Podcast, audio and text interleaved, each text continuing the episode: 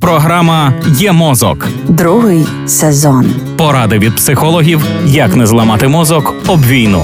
Проєкт створено за підтримки програми партнерства у галузі масмедіа в Україні UMPP. Нас оточує багато різної інформації, шкідливої і ні. І те, що ми бачимо в новинній стрічці, не бінарне правда чи брехня, пропаганда чи контрпропаганда. У кожного типу інформації свої задачі і своя дія. Тож друге правило інформаційної гігієни звучить так: зрозуміти розрізненість інфополя.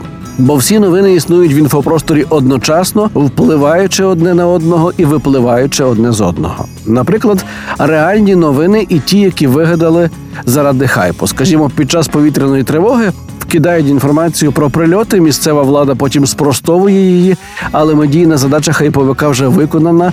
Вподобайки, поширення, коментарі є. А ще внутрішньополітичні ігри українського істеблішменту. Попри війну, політики не припиняють їх.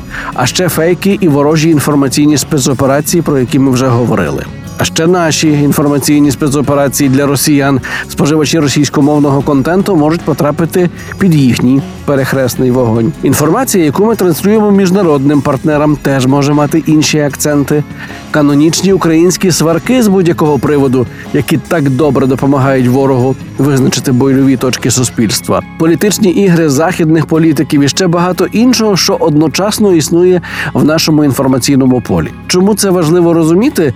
Бо в умовах гібридної війни особливо важливо спочатку аналізувати інформацію, а потім реагувати на неї.